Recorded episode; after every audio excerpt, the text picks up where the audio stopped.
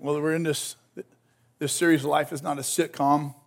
This is part uh, part three, and uh, I, I, said last week that that the, what we're talking about are, are things we see in, in culture and in sitcoms uh, that aren't necessarily the way they should be according to Scripture.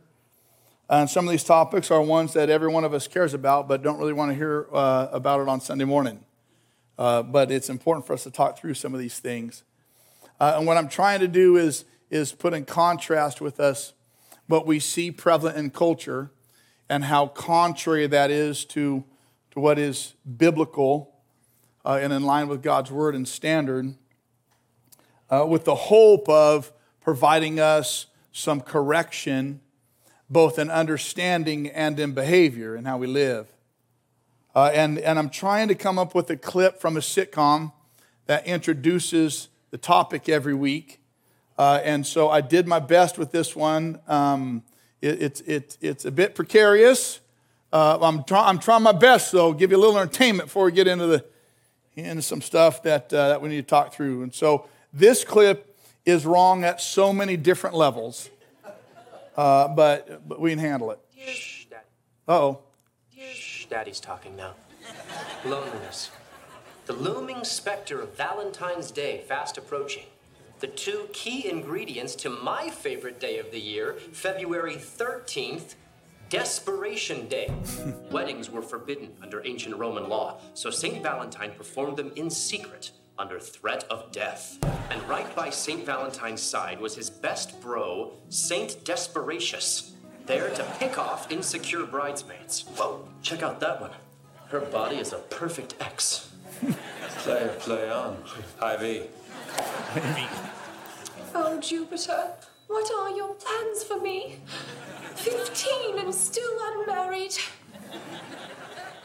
And I thought Pompeii was smoking. Yeah. At so many levels, that clip is so many levels. I want to talk this morning as, as we look at this idea that life is not a sitcom, uh, about a topic that uh, not talked about very much, especially in church. Uh, but I want to talk about sex and the sexual relationship uh, and why and how God designed it and what we've gotten wrong and perhaps how to get stuff right. Uh, I, am not going to talk about it in terms of uh, wants and desires and needs or anything like that. I want to talk about it from the perspective of the theology behind the topic, of the theology and doctrine of it. You've probably never heard it talked about in those terms before, but I want to keep stuff theologically sound and biblical.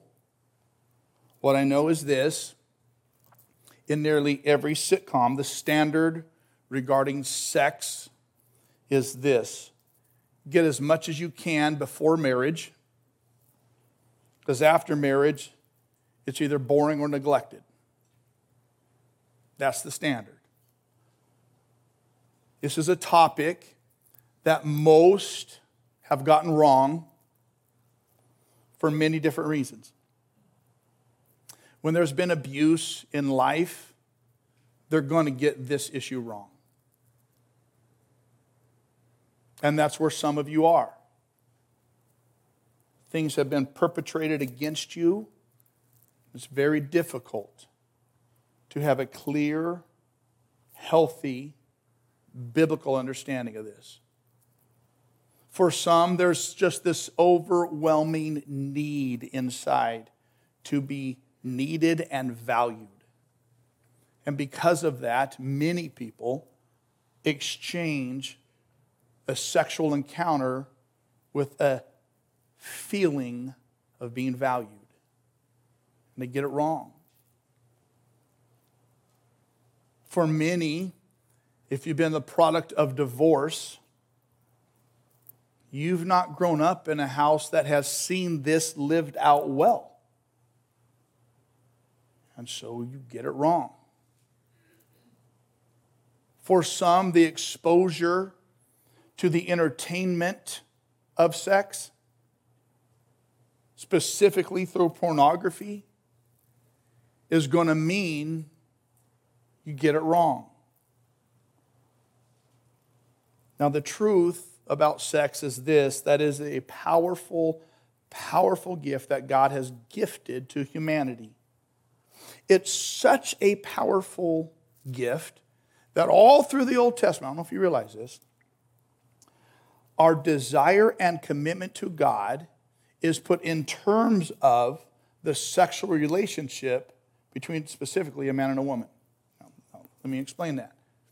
All through the Old Testament, it's such a powerful gift that all through the Old Testament, faithfulness to God is spoken of and compared to in terms of a faithfulness sexual relationship between a man and a woman, husband and wife. And unfaithfulness to God is presented in terms of the unfaithfulness in the sexual relationship. That's how, like, God knew that when He was gifting humanity with this, He knew this was going to be a driving force and a picture of something that's much deeper. The Bible acknowledges that humanity has a very, very strong sex drive. And that's one reason why this, this issue, this sin issue, is so easily fallen into, because it just seems so natural. I was reading through the book of Jeremiah this last week, and there's a passage in Jeremiah 5 that just kind of reiterates what it is I'm talking about about the, this idea of this sexual relationship pointing to a greater desire that should be in our hearts, our desire for God. Jeremiah 5 talks about, and it, it's, it's talking, this passage is talking about uh, humans chasing after idols rather than chasing after God.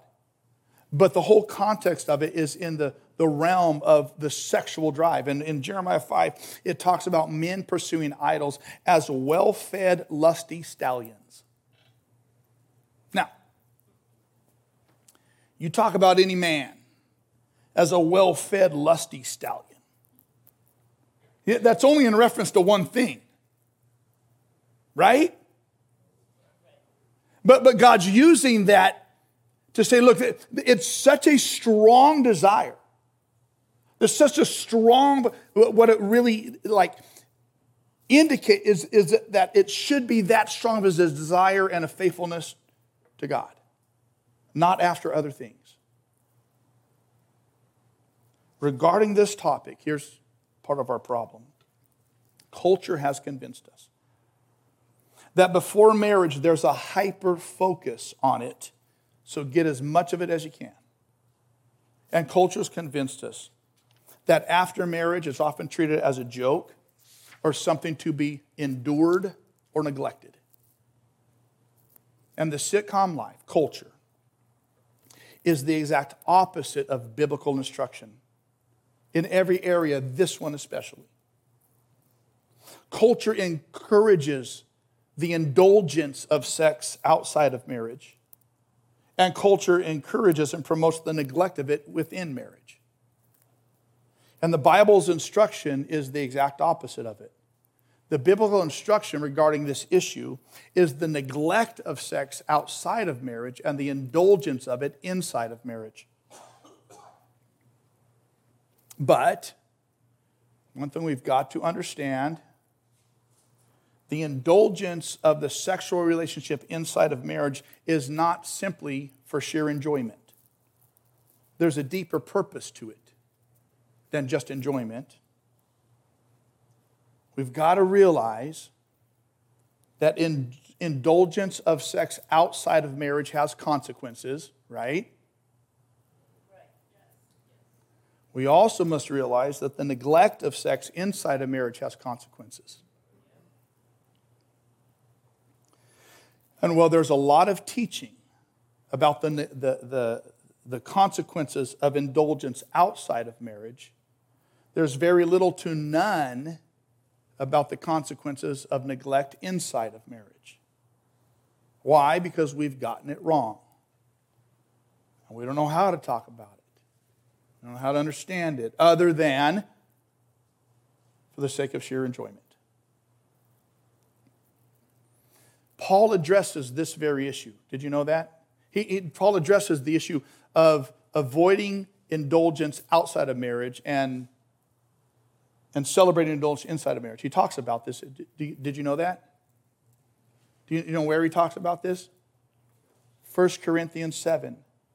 Now, the first part of 1 Corinthians 7 is a crazy passage.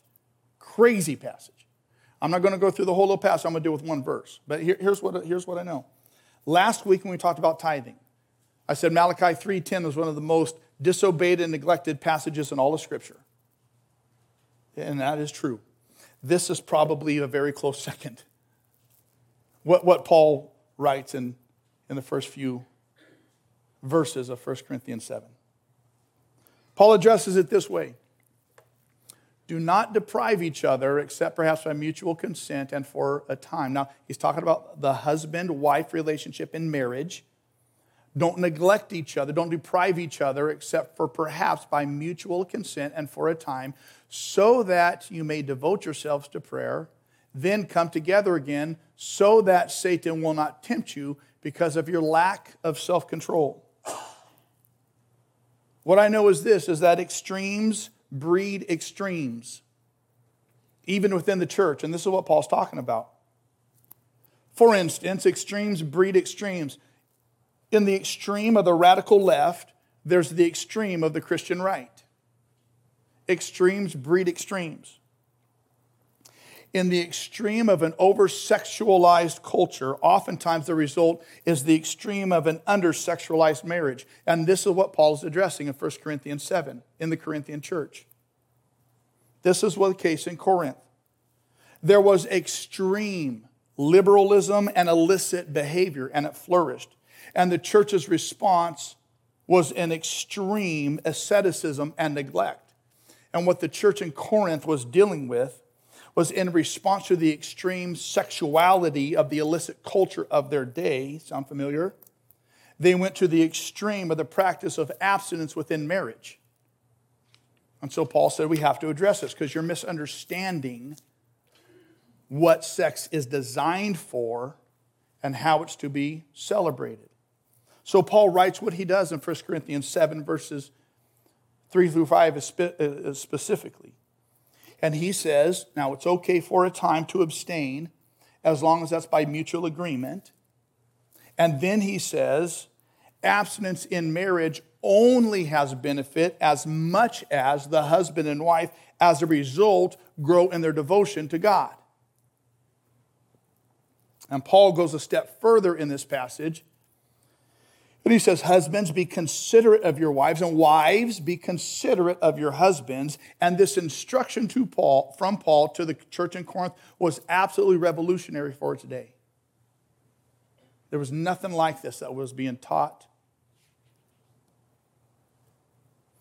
And so in 1 Corinthians 7, Paul affirms the fact that in marriage, sex is oftentimes neglected, while outside of marriage, it's encouraged to be indulged in. And Paul says it should be the opposite. Now, to understand why God gifted humanity with this thing we call sex, we have to understand why it has been designed. There's an actual theological purpose behind it. This understanding has been lost or neglected or just flatly not talked about or taught in church. And as a result, our culture is facing very dire consequences. We've all gotten this wrong. Every one of us at some level has unwanted consequences because of it. And as I said last week, please hear me. As we say with finances, when parents don't get this right, their kids will get it wrong.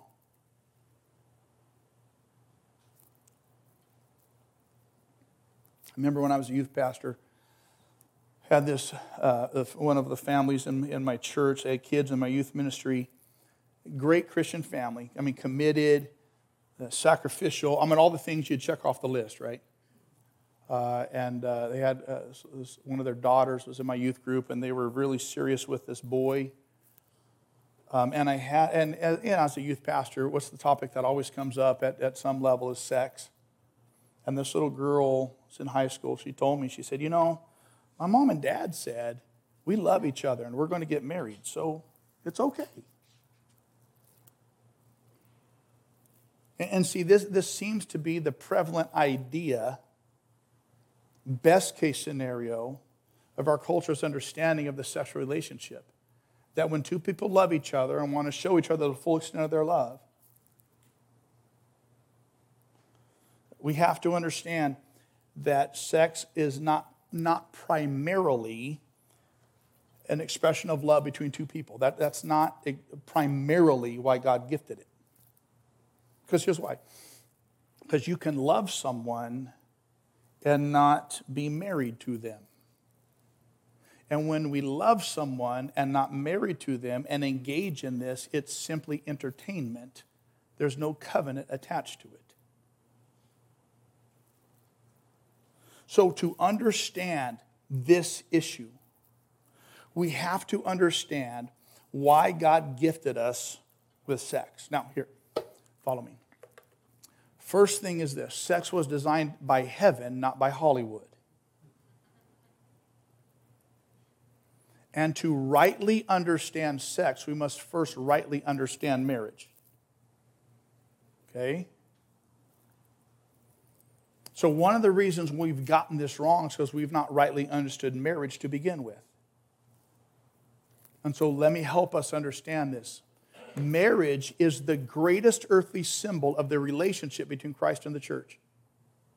It's the greatest earthly symbol that God has given us to remind us of this relationship that exists between Christ and his people, the church. And all through the Bible, we see this where the husband is the representation of Christ and the wife is the representation of the church where the husband, as the representation of Christ, loves his bride, and the bride respects and honors the husband as the church does Christ. Where the husband, as a representation of Christ, lays his life down and sacrifices for his bride, and the wife responds because of the husband's sacrifice. And so we have to understand that marriage is the greatest earthly symbol of the relationship between Christ and the church. The other thing we have to understand about marriage is marriage is a covenant between husband and wife for a lifetime. A covenant is an unbreakable promise that cannot be taken back and cannot be severed. And what marriage is, is the symbol of the covenant that exists between Christ and his church. And it's the, it's the greatest earthly symbol of that relationship. And it's the greatest earthly symbol of the response from the bride to her groom, the church to Christ. And so, this is the first thing we have to understand if we're going to understand the theology and the doctrine behind the gift of sex. Is first the gift of marriage, this covenant, the best representation of this relationship that exists between Christ and his church. So then, sex is designed to be both the inauguration of the covenant of marriage and then to be the renewal of that covenant. Biblically, it's designed for marriage because of what it inaugurates, commemorates, renews, and reminds us of. Now, here's part of the problem. Anytime we talk to a younger generation about sex and to abstain until marriage, we talk about all the other stuff except for what it really is. We give them reasons except for this reason. Well, don't because you'll have all these relationship ties that you won't ever be able to separate and you'll have grief going on in the future. That's true. Uh, abstain from because you know you, there's all kinds of disease stuff you got to worry. There's pregnancies you got to worry about. There's all this really, uh, and those are all true. But the biggest, most important reason why one would abstain from sexual relations outside of marriage is because what sex does. It is the inauguration and the commemoration, the renewal and the reminder of the covenant that exists between Christ and his church. How can you abuse that once you understand it?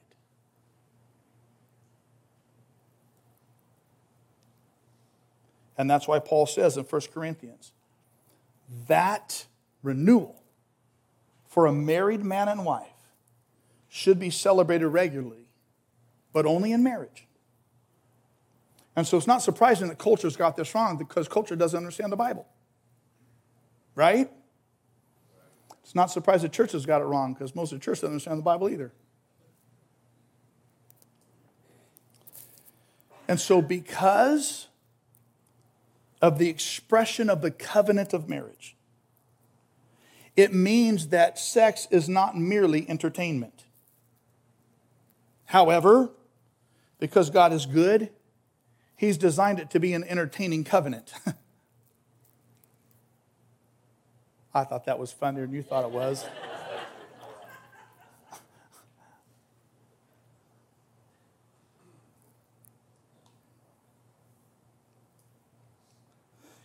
Here, here, here's culture's problem. And, and here's our problem. We've separated the covenant from the entertainment, so we approach sex simply as entertainment.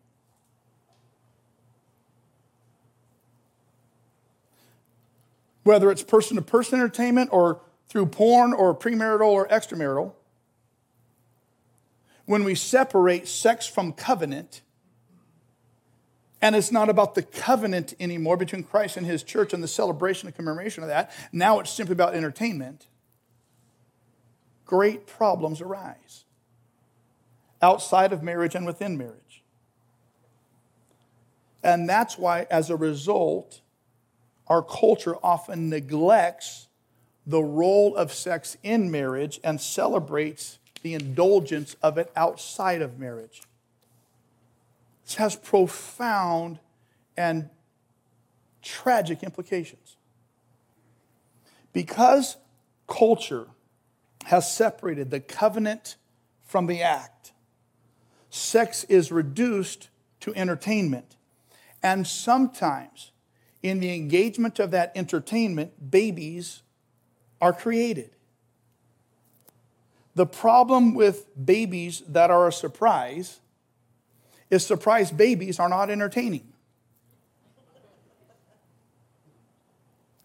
And our culture has moved so far away from the biblical standard that the culture now, because babe, surprise babies are not entertaining and sex is about entertainment, now the culture feels right in killing them and government sanction them and funds it.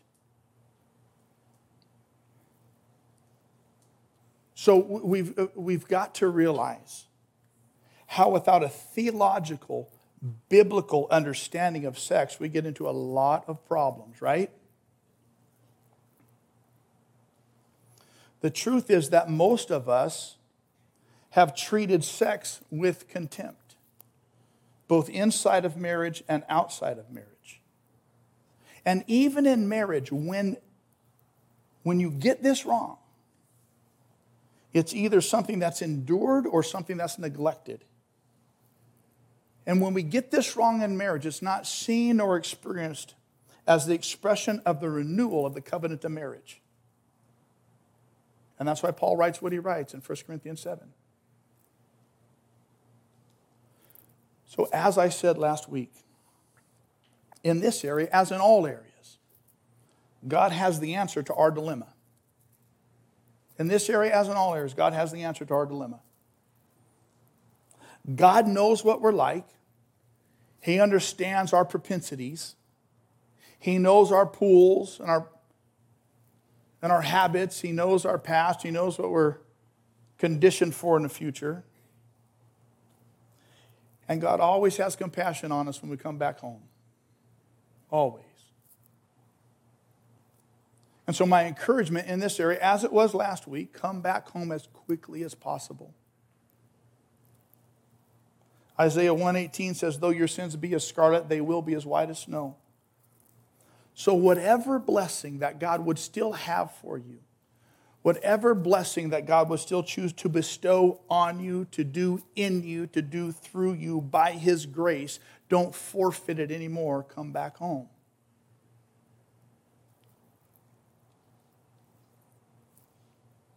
as in most areas, especially in this one, most of us have those I wish I wouldn't have memories. Most of us have those. I wish I didn't. Most of us have those. I wish we could go back and get a do over, right? I realize sometimes it just feels more comfortable to be silent because you don't want to like give eh, you know a clue to anybody that you've ever struggled in this area.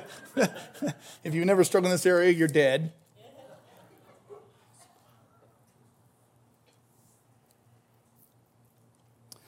So the question is, what do we do because we've struggled in this area? Let me just say that. I won't say if you are, because everyone will reject that. Well, no, I'm good now. It's so funny to me, and I'll, let me just say this. It's so funny to me. The, the more and more and more I talk to older men, like, nah, I used to struggle with that a lot. It's just not a struggle anymore. I just, I'm really maturing. It's like, no, you're not. You're getting old. You just have different temptations now. it just, things just, so whatever the area is, what do we do about it? Specifically in this one, what do we do about sexual sin?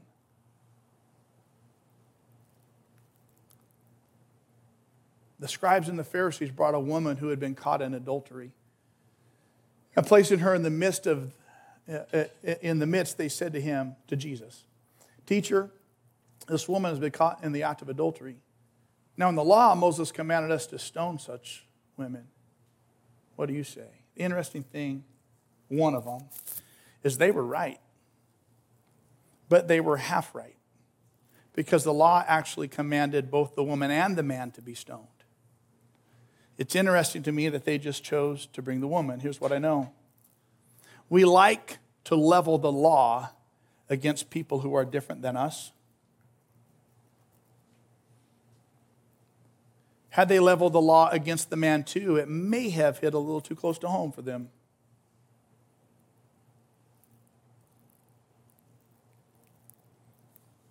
We like to level the law when it suits our own agenda.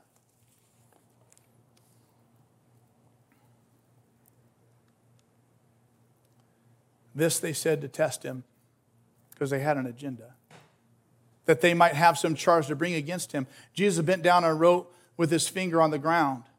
And as they continued to ask him, he stood up and said to them, Y'all are right. So let him who's without sin among you be the first to throw a stone at her. He said, You quoted the law right. I'm just going to give you some parameters around how you enact it. And once more he bent down and wrote on the ground. But when they heard it, they went away one by one, beginning with the older ones. And Jesus was left alone with the woman standing before him. Jesus stood up and said to her, Woman, where'd they go? Has no one condemned you? She said, No one, Lord. And Jesus said, Neither do I condemn you.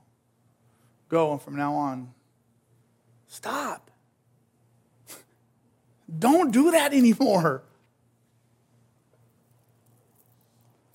You know, it's, it's to me, I, I, look, I look through this passage and it, just things pop in my head. And when, when this group came to Jesus, they called him what? What was the title they gave him? Teacher. He's just some teacher. When she addressed him, she called him what? It's a profound difference in their outcome, depending on how you approach them. You understand? Profound difference in the outcome. It's interesting to me that when Jesus wrote down in the dirt and he stood back up, who was the group that left first?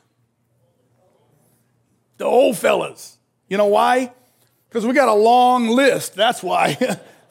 we, got, we got a long old list of why, why if people could be throwing stones at us. We're like, yeah, I don't need a reminder. I get it. I'm out.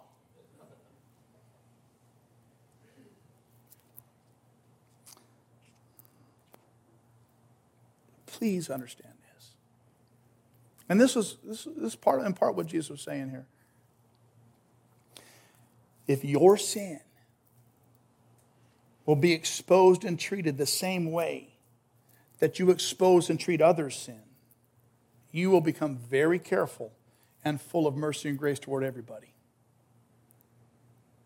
Do you understand?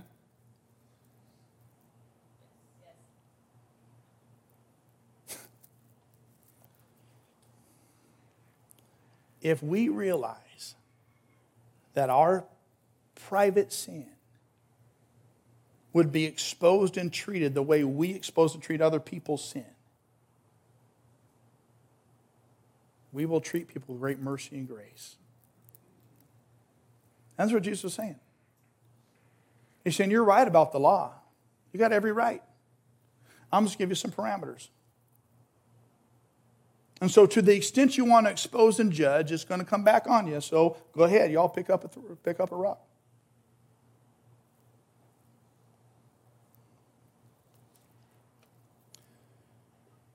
It's interesting to me how this woman acknowledged her sin and affirmed the uniqueness of Christ all at the same time. Because when he spoke to her, she responded with, No one, Lord.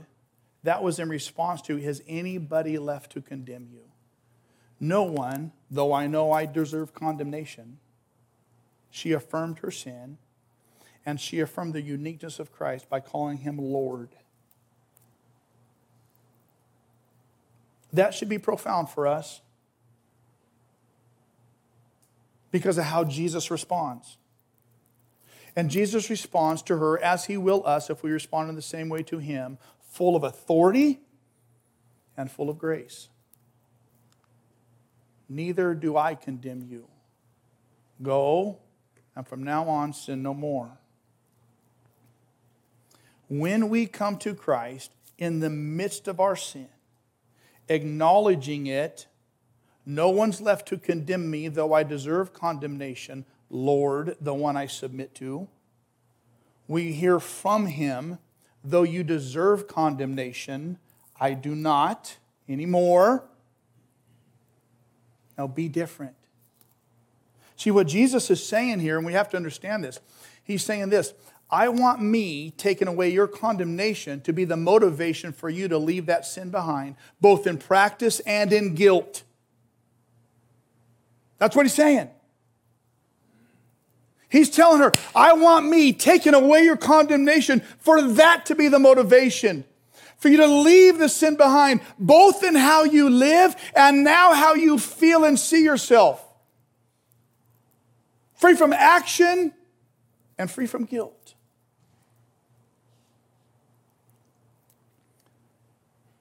I was talking to a lady after the first service who said, This thing right here has been what has controlled and damaged her life since she was four years old. Things happened at four to her that so damaged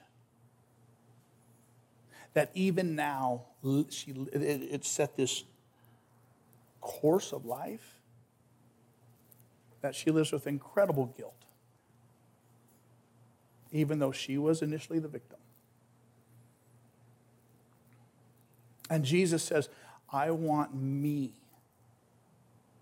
removing your condemnation to be the motivation for you to not live in the practice of sin anymore, nor the guilt of it anymore.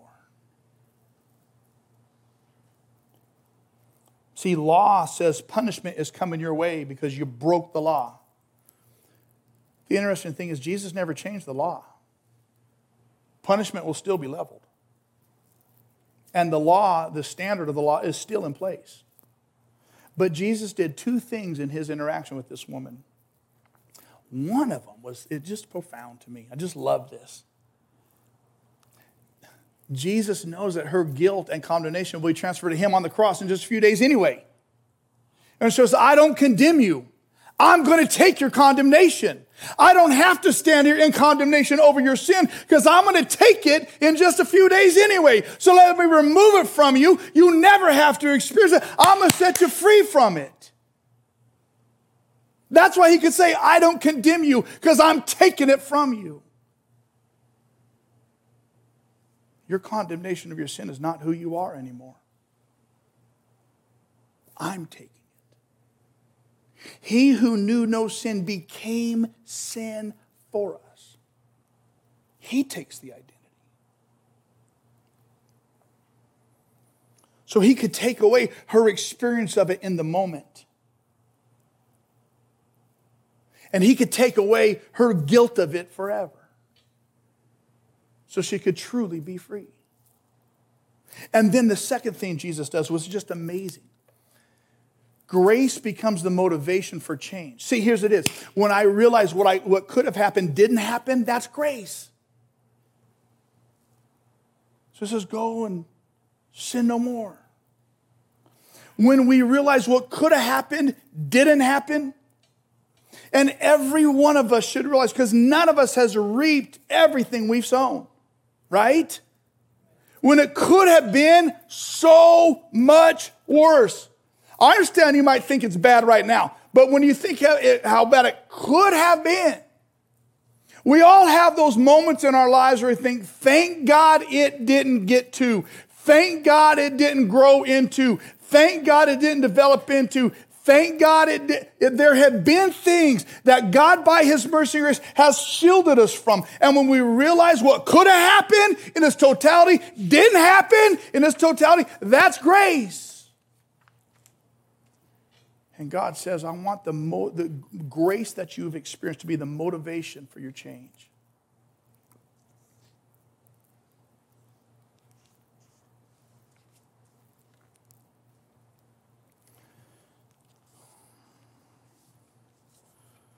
I hope you, like me, have realized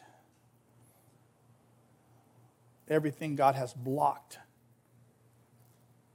from coming down on your life that you probably deserve, that I deserve. That's grace. And because of that grace, go and sin no more. Leave the lifestyle of sin. So, in response to sexual sin, to all sin, but in this case today, sexual sin, don't respond to others' sin in any way that you don't want your sin responded to. Do you understand?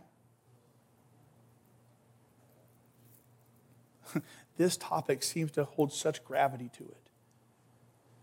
And rightly so.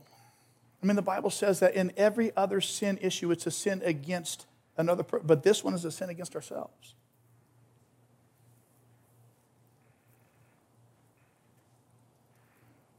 And, and that's one reason it's so hard for us to experience the freedom of Christ, who removes from, removes from us even the guilt of sin. Because it's a sin against ourselves, we carry within ourselves this feeling of guilt that is so much more profound than any other sin. But God's mercy and grace is so profound, it wants to remove even the guilt. Uh, we, we've all had, we've all struggled with for, forgiving someone else who have hurt us, right? right? We've struggled with that. How much more have we struggled with forgiving ourselves? And so God says, This is a profound issue. And I want to remove from you by my grace not just the guilt over your practice, but the guilt you still carry. And so part of that is let's not respond to anybody's sin in any way we don't want our sin responded to. Is that fair? Is that fair?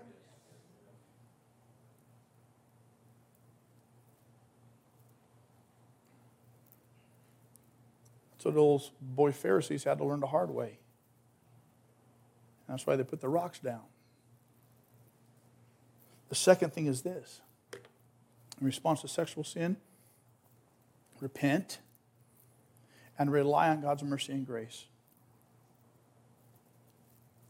Repent. That means change your ways. And then throw yourself on God's mercy and grace. Because I believe there's still blessing and favor and renewal and rebirth of everything by God's mercy and grace that He wants to bestow upon you. And so the prayer is this. Let me just give you a, real simple prayer in response to sexual sin. God, I repent of my sin. Forgive me respond to me according to the fullness of your mercy and grace. In essence, what you're saying is, Father, I admit it, I repent, and I receive your forgiveness. And whatever your grace will still allow for me, Whatever blessing, whatever favor, whatever renewal, whatever rebirth would your mercy and grace would allow, I want it all. This is a prayer I pray over myself all the time. I want to encourage you to. And it's just basically, despite what I've done and in advance of what I do, respond to me according to the fullness of your mercy and your grace. Father, whatever your mercy and grace will still allow, release me from the ongoing consequences of the sin of my past. Forgive me, renew me, and restore to me what I've sacrificed, and restore to me what I've allowed to be taken from me, according to the fullness of your mercy and grace. And help me sin no more. See, and the great thing about my God, the great thing about our Jesus is this is that when we repent, we are forgiven and made new. That's just the fact. When any of us of any sin repent, we are forgiven and we're made new. Now, we might not feel made new right then, but the fact is, we are made new right then. The Bible says you died to your sin. How can you live in it any longer? The fact is, you can't because you're made new. So the fact is, it has happened. You might not feel it, but it has happened. So then, because you don't feel it, but the fact that it has happened, now we have to learn to live in that freedom and not be made a slave to it anymore. For those of us who are in Christ, we come to God in repentance. We are made new. Now, we have to learn to live in that freedom. Freedom both from the consequence, whatever God's mercy and grace will allow, freedom from the ongoing live, lifestyle of that sin, and freedom from the guilt of it. We got to learn to live in that freedom, even of the guilt of it.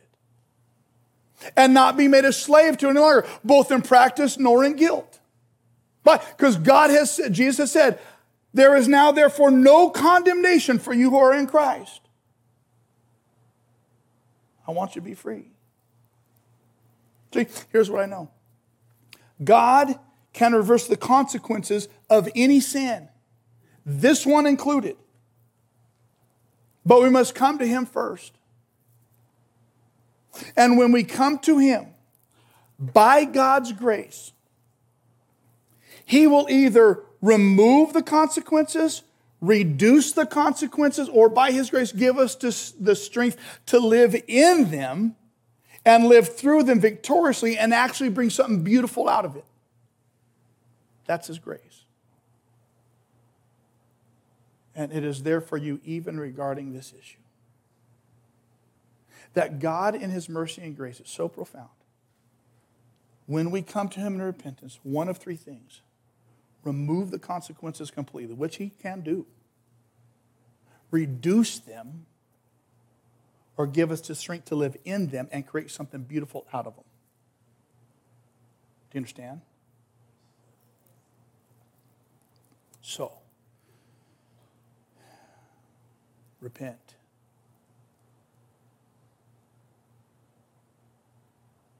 Submit to Him and learn to live in the freedom with which you've been gifted. You are not a slave to your past. You are not a slave to what's been done. You're not a slave to what you've done. You're not a slave destined for that in the future. If you repent and come to Christ. So let me just wrap up with this. If you've come to Christ and repented, Stop being and thinking of yourself who your, sins, who your sin says you are. Stop living under the identity of your sin. Because if you've come to Christ, that's not who you are any longer. You're a new creation. The old is gone, the new has come. So if you are in Christ and have repented, stop living under the identity of who your sin says you are and become who the Father has declared you to be. his son, his daughter, a new creation, free from the gravity and the hold of sin that used to control your life. Be who the Father says you are. I want you to pray with me.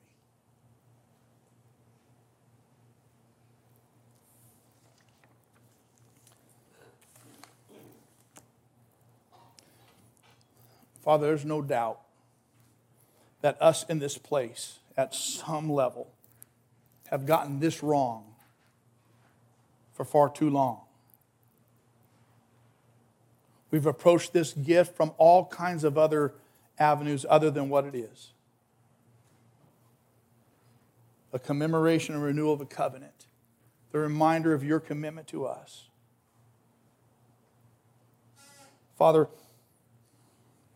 forgive us. Give us freedom. Remove, reduce, or give strength to endure. To see the beauty from the ashes because of your mercy and grace. Here's, here's your turn. I'd encourage you. I'm not going to ask if you've ever struggled with this. I'm just going to say because you have. I'm going to give you the opportunity between you and God to come home. Say, Father, I repent for how I've abused, how I've mishandled this issue. I confess my sin and I want to come home. In spite of what I've done, in advance of anything I'll do, respond to me according to the fullness of your mercy and your grace. Whatever blessing, whatever favor, whatever renewal, whatever rebirth, whatever reaffirmation that your mercy and grace would allow, I want it and I accept it. Tell him, say, Father, help me not live under the identity of whom my past sin says I am. Help me to live in the identity of who you say I am. Your child, made new, a new creation, a pure heart, a pure mind, Father, help us live in the identity of the pure and purified child of the King. And for that, Father, we'll give you thanks. Father, I pray over my friends. I pray over our marriages. I pray over our kids. I pray over our families. That you would reverse the consequences that you would minimize them, that you would bring beauty out of ashes, specifically from this issue. And Father, as we see your renewal, as we see your beauty, as we see your rebirth, we will glorify your name. King above kings, Lord of lords. You've spoken over us your favor and your mercy, Father. Let us live in it. In your name I pray, amen.